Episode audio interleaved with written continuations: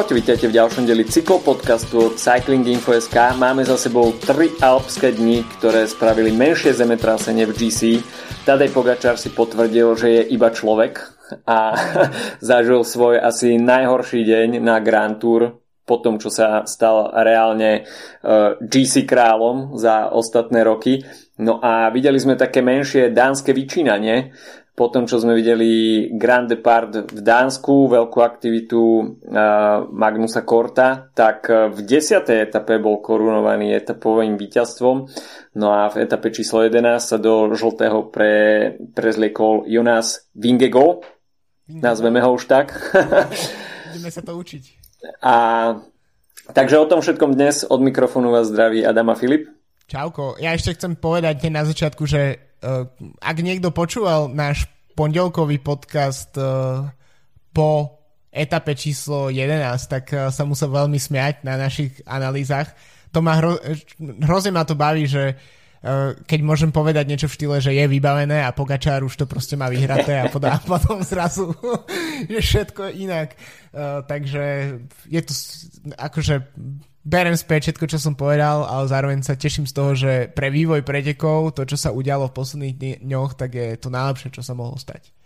No skôr, než sa ešte dostaneme k tej inkriminovanej jedenáctke, tak uh, oplatí sa spomenúť aj etapu číslo 10 a spomínaný Magnus Kort, ktorý si toto etapové víťazstvo skutočne zaslúžil, pretože um, videli sme už v posledných mesiacoch, že bol veľmi aktívny nielen teda na tohto ročnej túr, ale e, celkovo e, v posledných mesiacoch hýril aktivitou, snažil sa, tvoril preteky, skákal do únikov a potom Grande Park, kde si tú dánsku časť neskutočne užíval, išiel tam za každou vrchárskou prémiou, po každý bodík dostal sa do bodkovaného dresu, tak e, neostal uspokojený s týmto a v etape číslo 10 sa opäť pustil do úniku a za tú jeho konzistentnosť si skutočne tú etapu zaslúžil, pretože na tom záverečnom stúpaní do Mežev bol dropnutý asi 10 krát. Proste stále, stále bol na chvoste, ako sa tam začalo nastupovať. Luis Leon Sanchez, keď tam nastúpil, potom sa tam za ním vydal Mateo Jorgensen, Dylan van Barle, Nick Schulz tak neustále ako sa tam menilo to tempo, Magnus Kort tam konštantne išiel dopredu, ale vysel tam iba za oči. A to záverečné taktizovanie, keď tam prišlo a Magnus Kort tam zacítil tú šancu a videli sme ho už na dohľad tej eh, čelnej skupinky, tak nám asi všetkým bolo jasné, že toto chlapci veľmi kruto pretaktizovali a Magnus Kort tam proste ten bicykel hodí a tak sa aj stalo. Tak lebo takto je proste. Magnus Kort je e, v čistých šprintoch nie je jazdec, ktorý by e, a mal byť konkurenciou akéhokoľvek šprintera, ale keď si v takejto selektívnej skupine, tak e, nemôžeš sa zahrávať len tak s jazdcom, ktorý vyhral len minulý rok koľko, tri etapy na, na Vuelte hmm. a vyhral ich rôznym spôsobom vlastne Čiže táto jeho univerzálnosť a ten rýchly šprint v takýchto ako selektívnych skupinách, tak je, akože to je veľký podľa mňa prúser, že si to neuvedomili v, vpredu, že tam kort e, nie je úplne stratený. A, a treba si ešte pozrieť aj, že je, je, ako si spomínal, je to podľa mňa tiež taká, už keby mal teraz, keby mala túr teraz skončiť, tak je to sladká bodka pre Korta za, za celý ten, za to, čo vyrábal v Dánsku um, ako si užíval svoje uh, chvíle v bodkovanom drese a získaval tie mikrobody tam na tých uh, mikrokopčekoch v Dánsku, že je to jazdec, ktorý je mimoriadne účinný, by som povedal. Že máš, mm. že teraz si pozerám jeho Pro Cycling Stats. Hej. Magnus Kort má 23 víťazstiev na, za svoju kariéru, z toho je 8 etapových víťazstiev na Grand Tour, 6 na mm. Vuelte a 2 na Tour de France. To je a potom ďalšie dve etapy na Paríž-Nice. Čiže to je proste vidieť, že to je jazdec, ktorý je na tejto um, v týchto najvyšši, najvyšších kruhoch proste etapových pretekov, tak je vždy tam a, a myslím si, že to takto bude pokračovať a pre IF to je záchrana, že majú takého jazdca, pretože tie body sú potrebné hmm. a um, pre tiež pre Dánsko tieto dni, ak si aj spomínal aj s Vingegolom, je, sú sú takou satisfakciou, že vlastne bolo vidieť aj podľa mňa aj na tej časovke v Kodani, že sa tam, že bolo viac jazdcov, ktorí podľa mňa ju ako targetovali, či už to bol Mats Pedersen, alebo Kasper Asgren, alebo práve aj uh, Magnus Kort, ale nevyšlo im to, vlastne nevyhrali žiadnu etapu Dáni doma, aj keď boli veľmi aktívni. A tak uh, teraz prichádza to, to, to, to zadozúčinenie, že vlastne na francúzskej pôde už sa im darí vyhrávať. Um, myslím si, že um, Dánsko je, už, už Dáni už majú, aj včera mali svoj vlastný uh, corner na Alp de West, takže myslím si, že táto krajina, ktorá je veľmi pozitívne zasiahnutá uh, cyklistickou kultúrou, stačí sa ísť po bicyklu a do Kodane, je to taký akože zážitok z commutingu som nemal v žiadnom inom meste v, v Európe, uh, lebo môžeš jazdiť rýchlo, ale zároveň všetci proste to akože auta ti dávajú priestor, iní ľudia ti dávajú priestor, neskačú ti tam chodci, tak uh, toto sa prenáša aj do tých výsledkov toho, že, že proste tam keď celá kultúra jazdy na bicykli um, od detstva všade, tak, uh, tak prichádza aj silná generácia jazdcov. No a teraz Dáni majú, Dáni majú mimoriadne, mimoriadne dobrú generáciu a jazdci ako Magnus Kort a teraz možno aj náš budúci král Tour de France, Jonas Vingegaard, to potvrdzujú. Jednoznačne áno. A ako si hovoril, tá efektivita Magnusa Korta tak uh, to je skutočne niečo neuveriteľné. A je rozdiel mať 20 víťazstiev na nejakých bečkových pretekoch a je rozdiel mať skutočne z tých 20 víťazstiev 8 víťazstiev na Grand Tour, z toho ďalšie víťazstva na pres, najprestížnejších o, týždňových etapákoch. Takže Magnus Kort, klobúk dole. A myslím si, že túto etapu trošku ovplyvnil aj ten protest. Mm-hmm. Ako OK, som, som fanúšikom recyklácie aj proste z akýchkoľvek ekologických opatrení. Robím, čo sa dá v rámci možností, ale myslím si, že toto fakt bol veľmi nešťastne zvolená, nešťastne zvolená forma, pretože uh, nech už bolo posolstvo akékoľvek, tak uh, to, bolo to dosť nebezpečné. A myslím si, že bolo jediné šťastie, že vpredu nešiel celý pelotón alebo nejaká väčšia skupina, ale išiel tam práve iba Alberto Betiol, ktorý už bez tak tam mal akože Uh, trošku to problém, problém reagovať, pretože boli tam zapálené aj nejaké, uh, nejaké dymovnice. Takže bolo to akože, OK, guerrilla marketing, alebo neviem ako to nazvať, uh, účinné, ale také dosť bez rozmyslu a bez uh, myslenia na, nejakých možných, na nejaké možné dôsledky. Uh, a s prihľadnutím aj na to, že preteky boli potom pozastavené, čo samozrejme nie každý berie úplne pozitívne, pretože mhm. tie svaly trošku stúhnú a uh, každý na to reaguje trošku ináč. Hej. Niekto potom automaticky dokáže naskočiť opäť full gas do plného tempa, ale niekto skutočne stvrdne a ťažko potom reaguje tie prvé kilometre.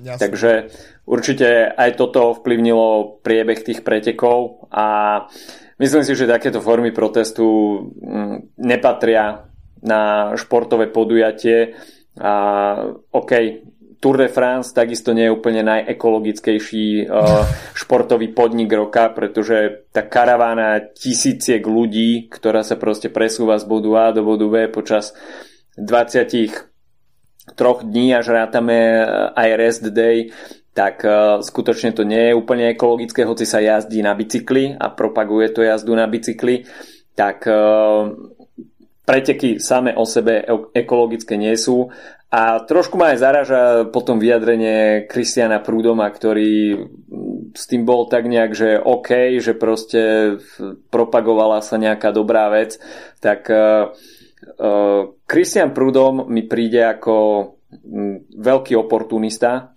Povie, povie to, čo momentálne sa nejakému eko-mainstreamu páči, uh, pretože OK, títo ekologickí aktivisti podľa mňa majú možno problém aj s tým, že, a videli sme to už viackrát pri nejakých protestoch, že sa protestovalo aj proti Ineosu, ktorý, ktorý teda je rafinérsky gigant A, a vidíme, že viaceré týmy mm, sponzorujú, dajme tomu aj automobilky alebo mm, firmy, ktoré nemajú úplne ten najlepší spoločenský alebo ešte aj ekologický kredit.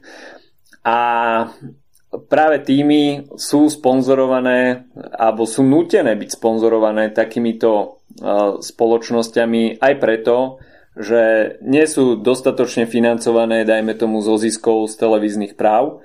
No a, a kto má najlepšie televízne o, zisky, až nie Tour de France. A takže myslím si, že ak je niekto, kto je schopný s týmto niečo spraviť, tak je to ASO a práve Christian Prudom, ktorý však strčil hlavu do piesočku, hej, a povedal, že OK, všetko je, všetko je v poriadku, hej, nejakým spôsobom sa to vyriešilo, karavana ide ďalej, hej. Takže to si myslím ja. ja budem trochu uh, diablo advokát uh, a som rád, že sa dostaneme trochu do konfrontácie, pretože ja som sa v posledných dvoch týždňoch, alebo teda pred minulých týždňoch stiahoval a dvakrát sa na mestskom okruhu Uh, tu v Berlíne, kde som sa stiahoval, tak sa prilepili aktivisti o asfalt, čo mi akože dosť výrazne skrížilo plány niektoré dni, pretože namiesto pohodlnej cesty cez okruh som musel ísť cez zápchy v meste napríklad. Um, a musím povedať, že keď sa, to, keď sa niečo ako podobnú taktiku zvolia na športovom podujatí, tak to má podľa mňa oveľa väčší efekt, uh, pretože áno, my sa môžeme takto akože posťažovať, ale kúkali sme sa na to tak v telke. Akože a, a tiež to neovplyvnilo reálne premávku napríklad um, alebo proste neovplyvnilo to ľudí, ovplyvnilo to preteky, hej, taký ako keby virtuálny svet, ktorý nie je naozaj ani skutočne, že ja som rozmýšľal, že OK, tak uh, keď som sa stiaval, že neviem, keby som potreboval ísť niekde na nejaké stretnutie alebo na niečo, že ako by ma toto ovplyvnilo, že, že proste e, by som mohol stratiť, neviem, klienta teoreticky ako, ako proste mhm. freelance mm. a podobne. To ma rozhodne boli viac ako to, keď sa preruší na chvíľu uh, prenos. Zároveň to podľa mňa je, um, keď sa takéto niečo deje priamo v meste, tak si myslím, že to, ten, um, tá, ten, ten message toho je skôr taký, že ľudia sa skôr um, nahnevajú, to poviem veľmi mierne, uh, ale nie, a, ne, a nepovedia si, OK, no možno majú pravdu. A skôr si myslím, že pri takom televíznom prenose zo športu, ktorý sledujú milióny ľudí, tak je, to, tak je tam väčší potenciál na to, aby to zasiahlo tých naozaj akože ten, tú, tú správu. Druhá vec je, že francúzska režia sa rozhodla veľmi neukazovať tento protest, skôr to ako keby bolo odignorované z ich strany. Um, čiže pokiaľ viem, mm, ja teda tenis nesledujem, ale na Roland Garros robili to isté. Myslím, že tá istá skupina ľudí, um, myslím, že počas semifinále, ak som to niekde dobre čítal, ak si dobre pamätám. Takže je to, podľa mňa je to legitímny spôsob protestu a myslím si, že keď sa to spraví pri športe, kde to potom vidí, vidia milióny ľudí a reálne to neovplyvní život, keďže áno, nič sa tam nestalo, nebolo to, um, hovoril si, že bolo to nebezpečné, ale nič sa tam reálne nestalo našťastie, tak je to vlastne takto oveľa viac pohode, ako keď sa mi tu prisťahovaní prilepia, prilepia ľudia na, na, na asfaltku. Ja si myslím, že oveľa prívetivejšie by bolo, pokiaľ by tá skupinka spravila ten protest hneď na začiatku.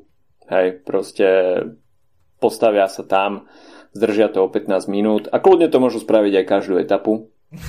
Ale išlo mi skôr ako o ten samotný priebeh pretekov, hej, že zasiahne to, jasne, zasiahne to do vývoja, čo ako fakt, OK, pre nezainteresovaného človeka dobre, bere to, že 15 minút, tam 15 minút naspäť, ale uh, skutočne zasiahne to do pretekov a predsa len pre tých cyklistov je to reálna práca a uh, takisto aj ten aspekt bezpečnosti. Aj, že videli sme už viacero magorov, aj, aj na Alpdues samozrejme, o tom sa ešte budeme rozprávať, e, ktorí za publicitu spravia hocičo a vystrčia sa do, do cesty s telefónom a videli sme, že tuto si ľudia proste sadli na cestu a kto vie, koľko z nich reálne rozmýšľalo nad tým, že čo sa mohlo stať. Hej, takže tiež keď si každý takto zmyslí, že OK, vystrčím sa do cesty s nejakou značkou, aby som proste upozornil na niečo, nie je to pre mňa za mňa aj e, toto vyrábanie uh, múky so svrčkou, tak, mm-hmm. tak akože čokoľvek, tak nepríde mi to úplne OK a nejaký taký štandard a rešpekt voči, voči tým jazdcom by, by mal byť dodržaný a neviem, no prišlo mi, prišlo mi to také veľmi, veľmi nešťastne zvolená forma, OK, zabralo to, písalo sa o tom, hovorí sa o tom, ale asi nikto nechce, aby sa toto stalo úplným štandardom, pretože potom by sme už skutočne mohli očakávať čokoľvek. Takže myslím si, že nejaké, nejaké pravidlá by, by mali fungovať. A Bernardino si to svojho času vedel vybaviť aj ručne stručne s takýmito protestujúcimi. Takže od tohto sme už trošku, trošku ustúpili a rieši sa to civilizovanejšie, ale dá sa to riešiť, myslím si, že aj inak. OK, poďme, poďme od... Už sme zabočili príliš. Poďme k etape číslo 11 pretože tam sa diali veci. A skôr sme asi očakávali, že e, sa bude niečo diať e, v etape číslo 12 na Alp d'Huez, pretože to je taká, myslím si, že e, honosnejšia pôda, ale prišlo to práve v etape číslo 11 a na Col du Granon sme videli Tadea Pogačara v štýle, v režime, v akom uh, už dávno nie a myslím si, že vôbec poprvýkrát mal Tadej Pogačar nejak výrazný, uh, výrazne zlý deň. Uh, dokázal ho už Jonas Vingegaard raz dropnúť na Montventu, avšak tam Tadej Pogačar limitoval tie straty oveľa dôstojnejšie. Tento raz ho úplne vyplo a dá sa povedať, že iba nejakou silou vôle, otrvačnosťou a, a tým žltým dresom, ktorý mu v tej chvíli asi dával krídla, hoci, hoci bol teda úplne na dne, tak e, z toho bola takmer trojminútová strata, čo nám asi ani vlastne nenapadlo, že by k takémuto niečomu mohlo dôjsť, ale stalo sa. A Wingego musí byť nesmierne vďačný za tímovú prácu Jamba, pretože to, čo predviedlo Jumbo, tak to si myslím, že bolo ešte nad tým, čo sa, čo sa udialo na Coldu Grano, pretože každý tým si dáva pred Grand Tour nejaké predsavzatie a počas vývoja sa samozrejme tá tímová taktika mení, ale ako náhle uh, je tímový líder niekde v strate, tak potom tým začne deklarovať áno, áno, spravíme z toho ešte ťažké preteky a, a budeme atakovať uh, vedúceho muža a bla bla bla, ale málo kedy k tomu príde, ale tento raz sme videli skutočný teror uh, od jazdcov Jumbo Visma a Tadej Pogačar si to zlízol so všetkými úrokmi. Ty si spomínal v pondelok, keď sme nahrávali, že, že tým Ineo sa chystá na niečo v najbližších mm. dňoch. A presne podľa mňa takéto niečo som si predstavoval, akurát to spravilo Jumbo. Je to, uh, netreba zabúdať tiež na to, že uh, bol to vlastne druhý deň po rest day, uh, to bol v stredu, v útorok odpadol George Bennett s covidom, mm-hmm Mimochodom, Rafael Majka bol tiež pozitívne testovaný, ale do, dovolili mu pokračovať v pretekoch. Bez neho by bol Pogačar už práve po mne akože odpísaný. A Jumbo Visma to výborne využilo, že vlastne oni v podstate v plnej sile dokázali um, absolútne eliminovať, um, alebo teda dokázali osamostatniť Pogačara väčšinu času. Um, v podstate tie ataky začali už niekde medzi Telegrafom a Galibierom, v podstate 60-55 km pred cieľom mm. a Pogačár na všetko reagoval, ale bolo vidieť, že to je len otázka času, že keď, eh, keď sa tam vytvorila prvýkrát taká tá naozaj selektívna skupina, kde bol Thomas, Vingegaard, um, Roglič a uh, Pogačar, myslím, táto štvorica, tak, eh, tak Pogačar na všetko reagoval, eh, na každý atak, ale bolo vidieť, že to bol jak ping-pong proste, akurát on hral sám a, a Roglic s, Vin, s Vingegaardom hrali štvorhru, že vlastne raz atakoval jeden, raz druhý a bolo, podľa mňa len, bola len otázka času, kedy, kedy to nezvládne. Na druhej strane možno to došlo až že vlastne to vydržal dosť dlho Pogačar, by som povedal, pretože uh-huh. nakoniec v konečnom dôsledku stratil e, koľko? 3 minúty na, na necelé 3 minúty uh-huh. na mhm. Vinigarda. To nie je až tak veľa na to, ako to mohlo dopadnúť oveľa horšie pre ňo. Že vlastne uh, s tými troma minútami sa dá ešte robiť, akože nie je to nie je to väčší, e, Vingego nemá vyšší náskok v GC, ako mal Pogačar pred Vingegodom rok dozadu.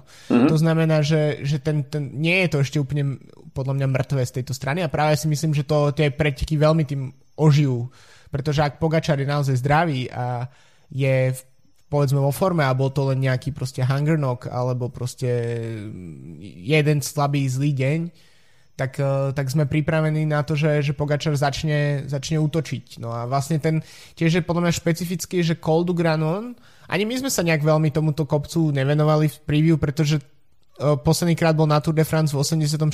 a to znamená, že nikto nebol na svete z týchto jazdov takmer um, iba Valverde. A, a, ale uh, takže si to nikto si to nepamätá, nie, pozeral som sa, nie je to ani proste kopec, ktorý by sa využíval v iných pretekoch. Um, je to, čiže Jumbo podľa všetkého si robilo tiež veľmi dobrý uh, recon niekedy pred pár týždňami, čiže ma, mali prehľad, a, ale je veľmi podľa mňa akože osviežujúce, že Pogačar že sme ho videli takto. Akože je to trošku také smutné, lebo ja napríklad Pogačarovi napriek tomu, aký dominantný je, tak mu fandím naďalej, lebo mi to príde ako fantastický príbeh proste uh, chán zo Slovenska, ktorý proste z dvojmiliónovej krajiny, ktorý je absolútne dominantný, ale zároveň je hrozne, ako to povedať, nešetrí sa a myslím si, že to je tiež ten jeden z jeho problémov, že vlastne tie, tie šprinty o tie bonusové sekundy a to, že mm. viditeľný vždy na čele skupiny, keď, keď sa atakuje v závere, tak, tak to je to, čo ho oberá o sily, ale zároveň je to veľmi osviežujúce, lebo to nie je ten frúmovský štýl byť proste uh, obrnený svojim tímom a, a, a dojazdiť si to proste v pohode. Uh, tak t- ale zároveň ako keby pre vývoj tých pretekov tak je hrozne pozitívne, že sa toto stalo a myslím si, že to môže byť ešte um, veľmi zaujímavé. Pre mňa ešte taký špecifický, ešte keď, keď uh, ku tej akcii na Cold Granon sa určite ešte dostaneš, ale um, pre mňa taký špecifický moment bol, že keď tá izolácia Pogačara bola, že bolo vidieť, že zrazu v jednom momente je na vysielačke a veľmi intenzívne niečo hovorí a zrazu len kamery ukazujú, ako proste Soler sa snaží dolepiť tú skupinu a, a, a v momente, keď, keď ju dolepil, tak, tak bol dropnutý.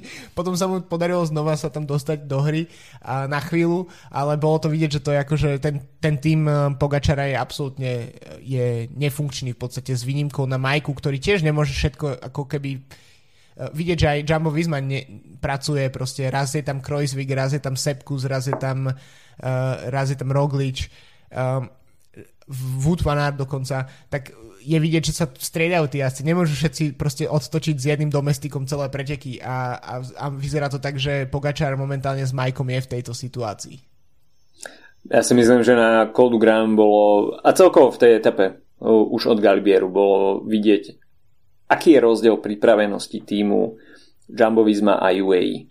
A mm. myslím si, že problém nastal už pri tvorbe toho celodenného úniku. A tu bolo vidieť, že uh, UAE nie je tým Ineos a hmm. že tieto situácie nemajú tak zmaknuté, ako to mával Ineos, pretože poslali dopredu, uh, do, um, respektíve dovolili ísť dopredu Voltovi Fanartovi, o ktorom bolo jasné, že proste uh, v priebehu etapy ešte bude potom pomáhať uh, úniku z hlavnej skupiny a to si myslím, že už bola možno chyba číslo 1. A potom sme videli veľmi skorú izo- izoláciu po- Pogačara. Proste neviem, absolútne som nevidel zmysel v tom, uh, že Pogačar tam ten zjazd z Galibieru išiel tak naplno, pretože bolo jasné, že, že tam sa to nejakým spôsobom dolepí. A takisto si myslím, že to odpáranie domestikov Pogačara bolo veľmi skoré. Jednoduchšie ako sa zdalo, nie? Že jednoduchšie bude... ako sa zdalo. Hej. A potom už samozrejme bol iba predhodený Rogličovi a Vingegaardovi, takže to bolo, tam už to bola mačka s myšou, hoci teda Pogačar to ustal, ale ten nástup uh, Vingegaarda a Pogačara, ktorí sa tam striedali jeden za druhým, jeden za druhým, tak uh, to bola totálna cyklistika. Tie kilometre si myslím, že bavili úplne každého.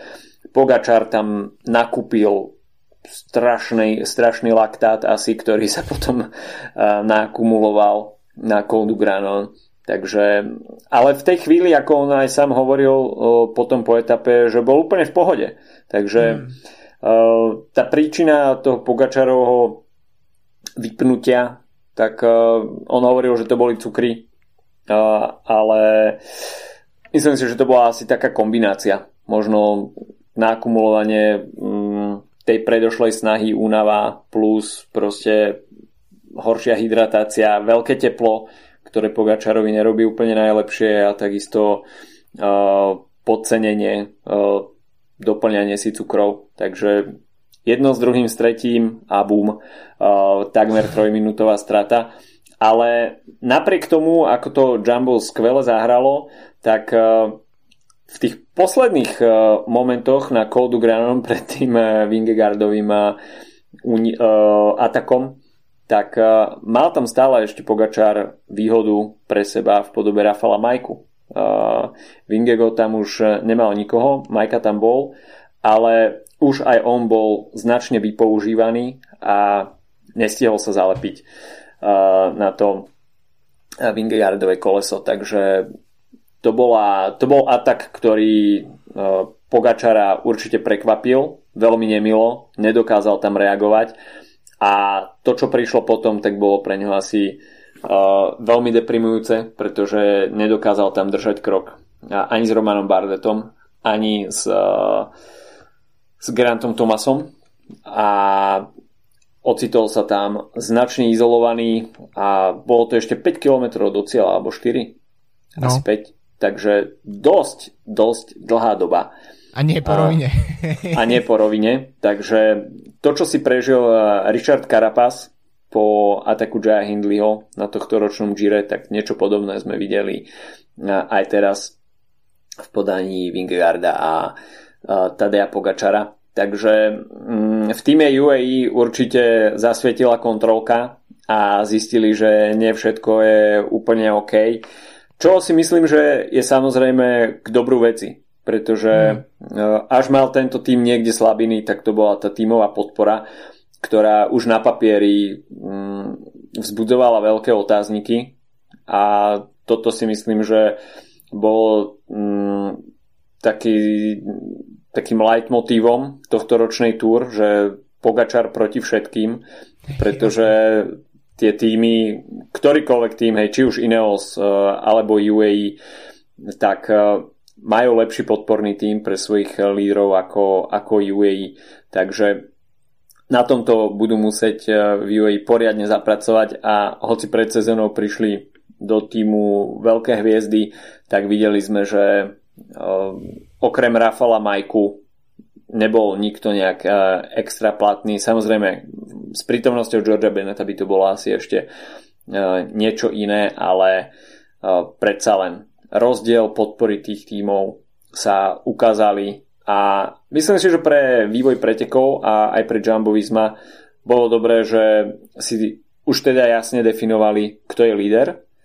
A pretože Primož Roglič uh, už má vyše 10 minútovú stratu, takže je pre Jonasa Vingegaarda uh, super domestikom. A to si myslím, že spôsobuje ešte asi väčšie vrázky uh, UAE. Tadej Pogačarovi možno ani tak nie, pretože ten sa zdá byť úplne v pohode za každej situácie. Ale uh, bude to mať veľmi ťažké.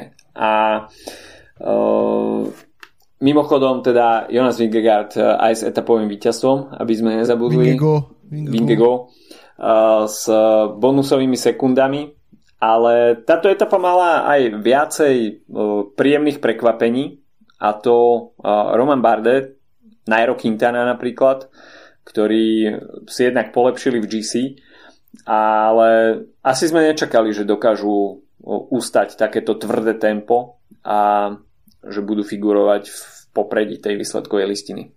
No asi nie. A čo, čo hovoríš na spoločný únik na začiatku Vuto Fanarta s Matthew van der Poolom, po ktorom tak toto, toto absolútne, tomuto som absolútne nerozumel, že či to bola taká labuťa pesnička. Podľa mňa pre, to tak bolo. Pre van der Poola, že OK, dáme si, dáme si ešte jeden únik a potom v priebehu etapy to nejak anonymne zabalím.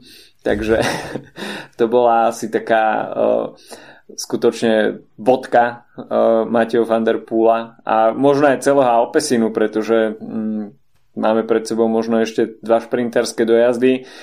Uh, šprintery si myslím, že budú veľmi unavení.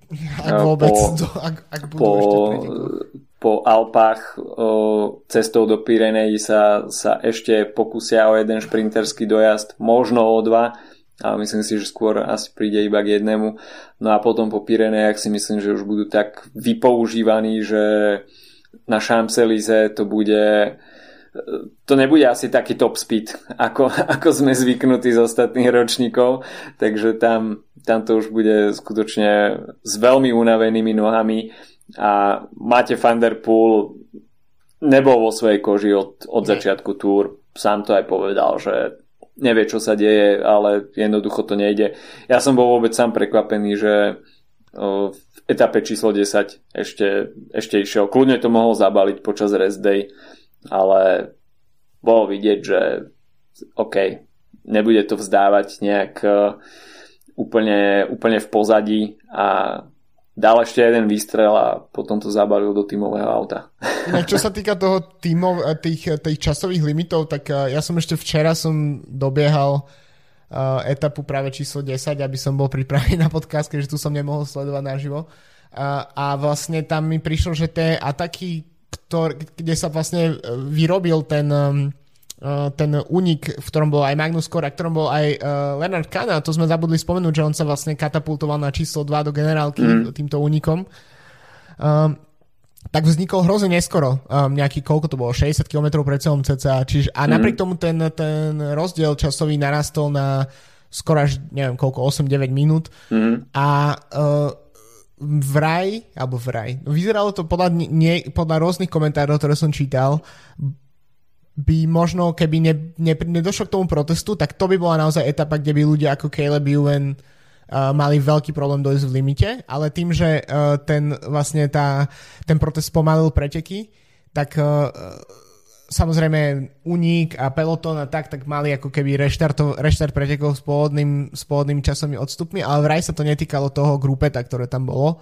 Takže grupe to získalo vlastne zadarmo čas vďaka protestu a možno preto ich ešte máme v pretekoch. Ale zároveň je momentálne je veľké teplo v, vo Francúzsku, čiže mm-hmm. to, je, to je zaberák.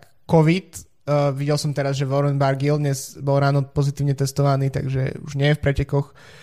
Uh, a tieto etapy sú mimoriadne náročné, časový limit, ja si myslím, že tých šprinterov naozaj nebude veľa na Champs-Élysées, to je myslím si, že celkovo sa môže ešte stať, že, že akože hromada jazdcov odstúpi, lebo a ešte som zabudol, že je najvyššia priemerka, alebo teda bola minimálne pred tými horskými etapami mm. uh, za neviem koľko rokov a bolo to naozaj vidieť, že bolo častokrát prvé hodiny pretekov sa končili cez 50 km za hodinu úplne v pohode. A to je veľká vec, akože toto zvládať. Takže myslím si, že to sa ešte naozaj môže prejaviť a um, teraz som si tak odskočil k tej desiatke, ale môžeme sa vrátiť už uh, k tomu, čo ešte sme videli včera na Alp de US. No, skôr než sa ešte dostaneme k Alp d'Huez, čo bol skutočne uh, perfektné pódium pre cyklistické divadlo, tak dáme priestor partnerovi nášmu podcastu počas Tour de France slovenskej pražiarni Kofeín.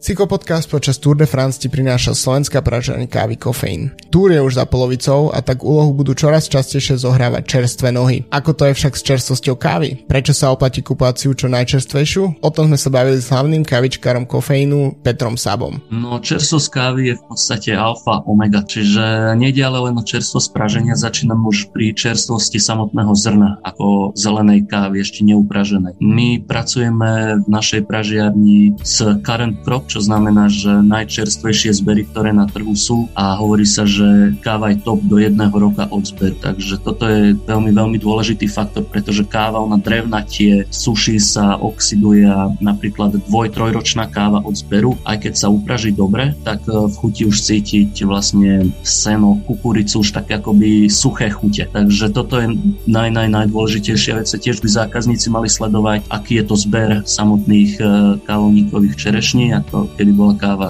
pozbieraná, spracovaná. No a potom samozrejme čerstvo spraženia je veľmi dôležitá. Na filter je úplne v pohode aj dvoj, aj trojmesačná káva, dokonca testujem teraz jednu vec, že už mám tu asi 3 čtvrte ročnú kávu a spravím si ju na filter a stále je dobrá, takže není to už až také, ako sme si veľmi dlho mysleli, že do jedného mesiaca od praženia musí byť vypitá, ale na espresso je top naozaj do tých 40-45 dní. Potom ona dosť rýchlo začína akoby degradovať, ale to sa bavíme o espresse. Na filter je celkom dobrá tá káva po dvoch, troch mesiacoch. Ale samozrejme, ak si niekto kupuje v obchode kávu už bežnú, veľmi jednoduchú, tak tie kávy sú väčšinou polročné minimálne, aj ročné, aj dvojročné. Oni v podstate ani neuvádzajú dátum praženia. No, samozrejme, to je úplný základný údaj. Bez toho by som žiadnu kávu nekúpil, aby tento údaj som nepozrel. Každému novému zákazníkovi príde na mail 3 eurový zľavový kupón na objednávku. Zároveň každý registrovaný kavičkár má navždy a automaticky zľavu 5% na každý nákup. Mimochodom, na Slovensku pražená káva od Kofein je zasielaná aj do Česka. Ešte raz adresa e-shopu je www.kofein.sk teda cofein s dvoma F a dvoma E. OK, takže to bola malá prestávka na kávu. No a poďme sa pozrieť, eh, čo sme to videli včera na Alp Dues. Eh, po štyroch rokoch sme videli Alp Dues s divákmi, takže to bolo príjemné osvieženie.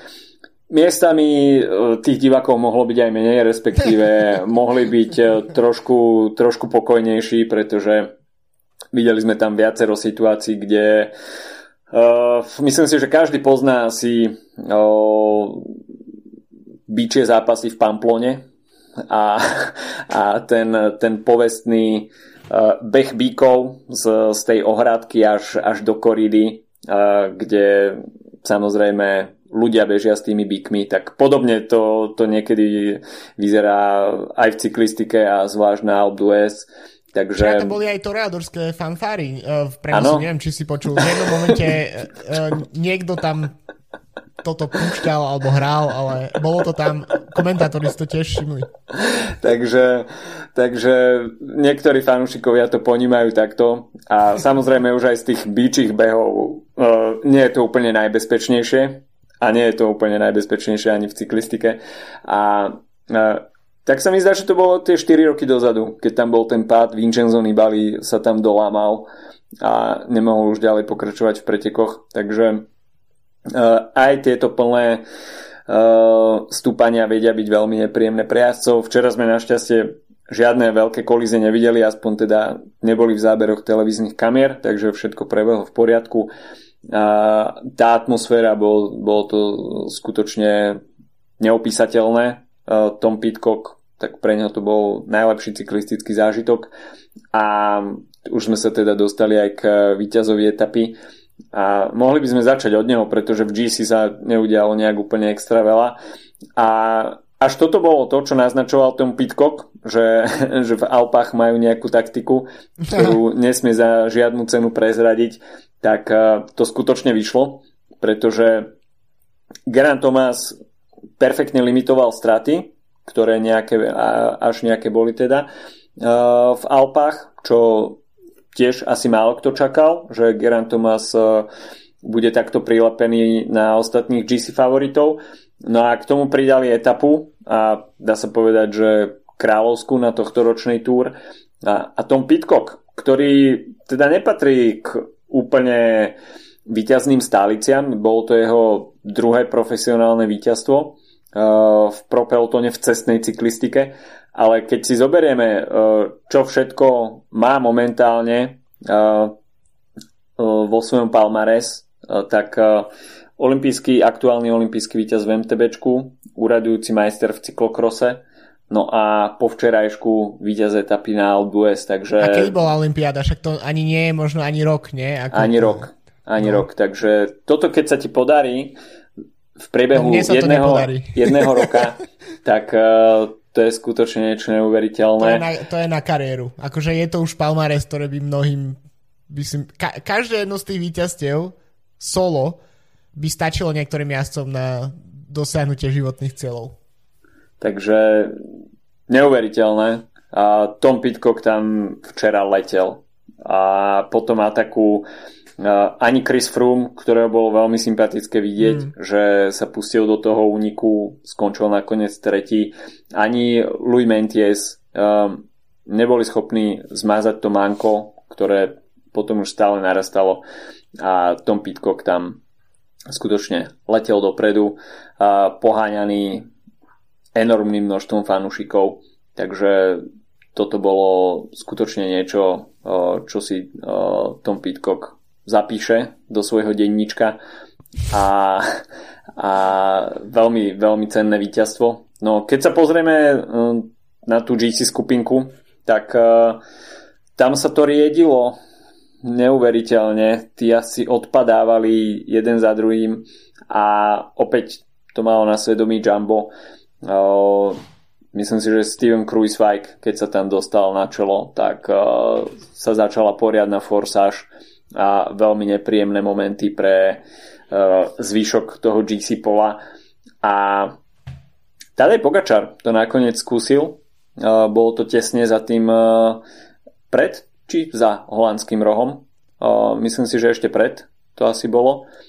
A viedol tam tú veľmi oklieštenú GC skupinku a bolo vidieť ten rozdiel mm, medzi Pogačarom, Vingegoldom a zvyškom, pretože e, jedine Jonas Vingegold tam bol schopný e, reagovať na tie Pogačarové ataky, ale ani jeden z nich nebol výraznejšou hrozbou, ale bolo sympatické vidieť, že Pogačar opäť je vo svojej koži a tie problémy, ktoré prišli etapu predtým, uh, nemali nejaký výraznejší dopad na jeho fyzičku a ani psychiku a je v pohode, chce zmazávať tú stratu, ale asi každému bolo jasné, že včerajšok nebol úplne deň, kedy uh, by získaval nejaké sekundy na, uh,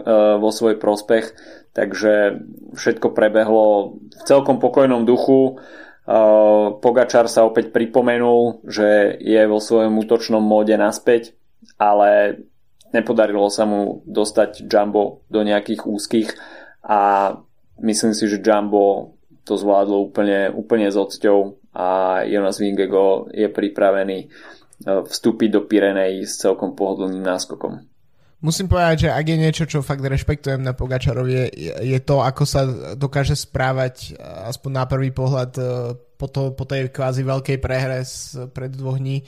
Um, predstav si tú situáciu, že si dvojnásobný víťaz Tour, uh, teraz získaš, akože dostaneš túto obrovskú ránu, proste kvázi zlyhanie a musíš ísť na, na pódium si prebrať biely dres. Že, a, a, a on to ešte spraví a rozdáva úsmevy, aj sa bavil s novinármi um, možno toho nepovedal nejak veľa, ale už len tá ochota toho, že, mm. že proste výjsť, výjsť uh, von, takisto pogratuloval tam uh, Vingegoldovi um, po, po etape číslo, uh, teda po tej 12. Uh, takže vlastne je to je to veľmi ako sympatické, by som povedal z jeho strany. Um, 11 som musel povedať, 12 bola včera. Uh, čiže to je niečo, čo si ja akože vážim na tom Pogačerovi, že vlastne tá, tá jeho taká tá rozjašená tvár, ktorá je potom vidieť aj, aj na bicykli, tak, e, tak by som povedal, že je veľmi uveriteľná v tomto prípade. A včera to asi najsympatickejšie z toho celého bolo, že to zase skú, že to skúšal, akože bolo vidieť, že Vingego ho má dosť prečítaného a vlastne Uh, tu si dovolím ukradnúť jednu myšlienku, ktorú som počul v podcaste, ktorú hovoril David Miller, bývalý cyklista britský, že keď si že Vingego v posledných rokoch toľko odjazdil vlastne um, na chrbte Pogačara, že ho mhm. dokáže mm. možno lepšie čítať ako Pogačar, či, ako Pogačar čítať Vingego, ako je to naopak teda. To znamená, mm. že, že, že naozaj teraz je ako keby tá, nielen, že Vingego má tú výhodu tých minút, ktoré na Pogačara má, ale tiež na to, že dokáže práve po mne aj nejakú vycítiť nejaké, eh, povedzme z jeho neverbálnej komunikácie Pogačarovej, mm. že, že či je nejaké sú, sa dejú nejaké problémy a podobne. Čiže uh, Vingego naozaj je v, má pole position a myslím si, že je v veľmi dobrej pozícii, ale povedal by som, že Pogačar je jazdec, ktorý toto bude využívať a myslím si, že, uh, že toto, že bude využívať tú svoju silu a, a že určite sa bude snažiť to manko zmazať a myslím si, že včera nebol na to najlepší, najlepší deň, pretože to stúpanie je tak um, je v podstate tak intenzívne, že uh, a, a je to také zároveň také divadlo, že všetci proste sa pozerajú mm-hmm. na to d'Huez. Myslím si, že Pogačar Uh, kľudne môže v najbližších dv- aj dnes, zajtra, pozajtra v etapách, ktoré sú také akože unikovo proste kopcovité, ale nie úplne horské, tak si myslím, že to je miesto, kde by možno mohol zapracovať viac mm-hmm. ako, ako práve na, na etapách ako takéto, kde, na ktoré sú všetci top vrchári proste pripravení. A vidíme, že tá ich úroveň toho, toho vrchárstva hej, je veľmi podobná, ak nie rovnaká, by som povedal a tým pádom Pogačar bude musieť hľadať tie sekundy a minúty inde a myslím si, že to sa, to sa vlastne prejavilo v tej včerajšej etape na Alpe d'Huez, že boli tak vyrovnaní, že tam sa nedalo vlastne na Vingegaarda, ktorý ešte navyše je posilnený tým žltým dresom, tak sa nedalo na ňu nič získať.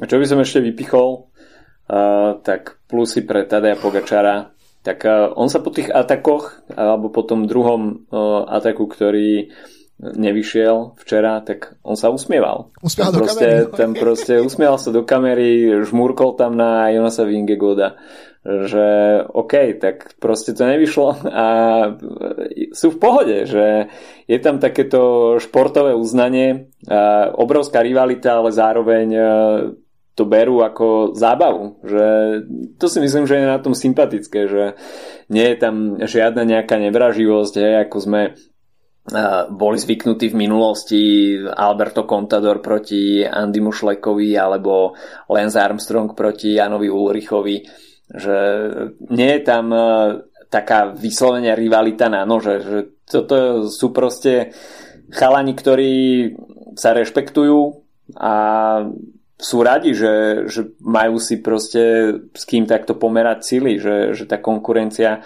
tam je takáto a myslím si, že je to sympatické a je to taký dobrý signál. Myslím si, že celkovo pre šport, že treba to brať, OK, rivalita je tam určite veľká, ale predsa len je to, je to šport, ktorý má zabávať a má ľudí baviť a toto je, toto je dôležitý aspekt toho športu. Pogačar že... dostal veľkú životnú lekciu, alebo teda minimálne závodnú uh, pretikárskú lekciu, ktorá mu môže veľmi pomôcť. Akože to je naozaj... Je, uh, videli sme ho naozaj prvýkrát v jeho teréne, ak tam to, keď skúšal klasiky na jar, kde tiež mm. nebol úplne márny, ale samozrejme uh, tam uh, prišiel k nejakým neúplne najlepším momentom, ale prvýkrát v jeho teréne, kde proste odkedy je vyslovene Grand Tour jazdec, tak sme ho videli takto, takto stratiť. V podstate aj v tej 2020, kedy vyhral prvýkrát Tour de France, tak stratil tie minuty na Rogliča v bočných vetroch, čiže nebol nikdy naozaj dropnutý v kopcoch. Takže je dobré, že, že to došlo, možno teraz bude jazdiť trochu konzervatívnejšie, čo je pre nás, nemyslím v týchto pretekoch, ale pre budúcnosť, že bude jazdiť možno trochu konzervatívnejšie, čo pre nás nie je úplne najlepšie, lebo to nebude taká sranda Mm. Ale, pre, ale pre tieto preteky to je veľký bonus. Mm. No pozrieme sa ešte na GC, predtým než sa pozrieme na preview ďalších troch etap. Tak uh, Jonas Vingego v žltom drese, Tadej Pogačar, strata 2 minúty 22 sekúnd, čo je stále ešte hrateľné, pretože si majú za sebou, dajme tomu, polovicu etap. Geran Thomas zatiaľ na tretej priečke 2 minúty 26 strata. Roman Bardet strata 2 minúty 35 a 5. Adam Yates strata 3 minúty 44. Takže prvá štvorka v 2,5 minútach, čo si myslím, že je veľmi dobrá pozvánka na tie ďalšie etapy túr, kde sa ešte môžu diať zaujímavé veci. No a poďme sa pozrieť čo nás čaká v nasledujúce 3 dní. Už dnes etapa číslo 13. Na papieri zvonená, ale myslím si, že toto môže byť veľmi zradné pre šprinterov, pretože videli sme veľmi ťažké 3 dní v Alpách a myslím si, že aj GC týmy sa budú chcieť plne už koncentrovať na dianie v Pirenejach a nasledujúce tieto tri tranzitné etapy do ďalšieho horského masívu si myslím, že veľmi radi pustia nejaký početnejší únik, kde nemusia figurovať šprintery, ktorí sú takisto celkom dosť unavení. Na to netreba zabúdať. Takže myslím si, že tieto uh, nasledujúce 3 dní, ktoré uvidíme, Eh, môžu prijať únikom. Samozrejme etapa číslo 15, tak eh, tam už je to trošku priaznivejšie pre šprinterov, ale myslím si, že dnes eh, sa v Saint Etienne nebudú rádovať šprintery. 2000 nastúpaných výškových metrov na programe dňa, 3 horské prémie, 2 tretej kategórie, 1 druhej kategórie, šprinterská prémia v strede etapy. Takže myslím si, že trošku o, by som o, bol priklonenejší k úniku No etapa číslo 14, tak eh, tá povedie zo Saint-Étienne do Mende. No a, a eh, najmä teda v druhej polovici etapy a, eh, uvidíme a, kopcovitý profil a bude to stále hore-dole, hore-dole. Pár kilometrov, respektíve necelé 2 km pred cieľom bude vrcholiť stupenie Codela Croano Mont Jalabert. Nebude dlhé, iba 3 km, ale priemerný sklon 10%.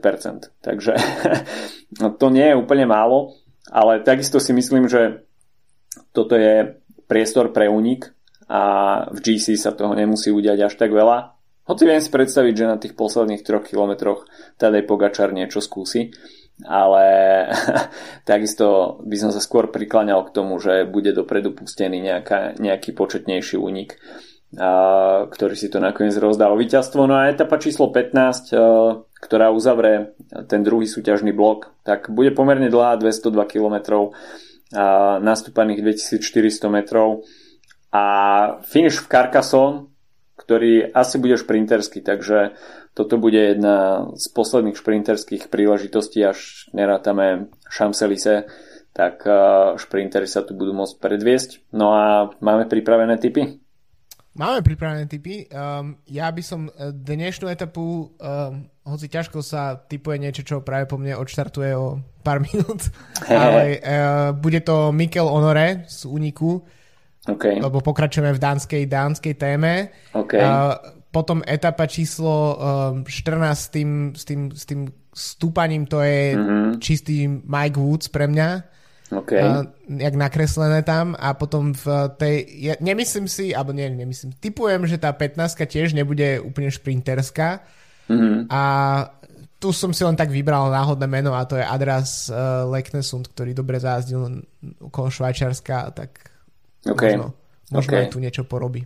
Ok, 13 uh, myslím si, že až by sa ocitol v úniku Edvalds Boasson Hagen, tak by to mohol dať.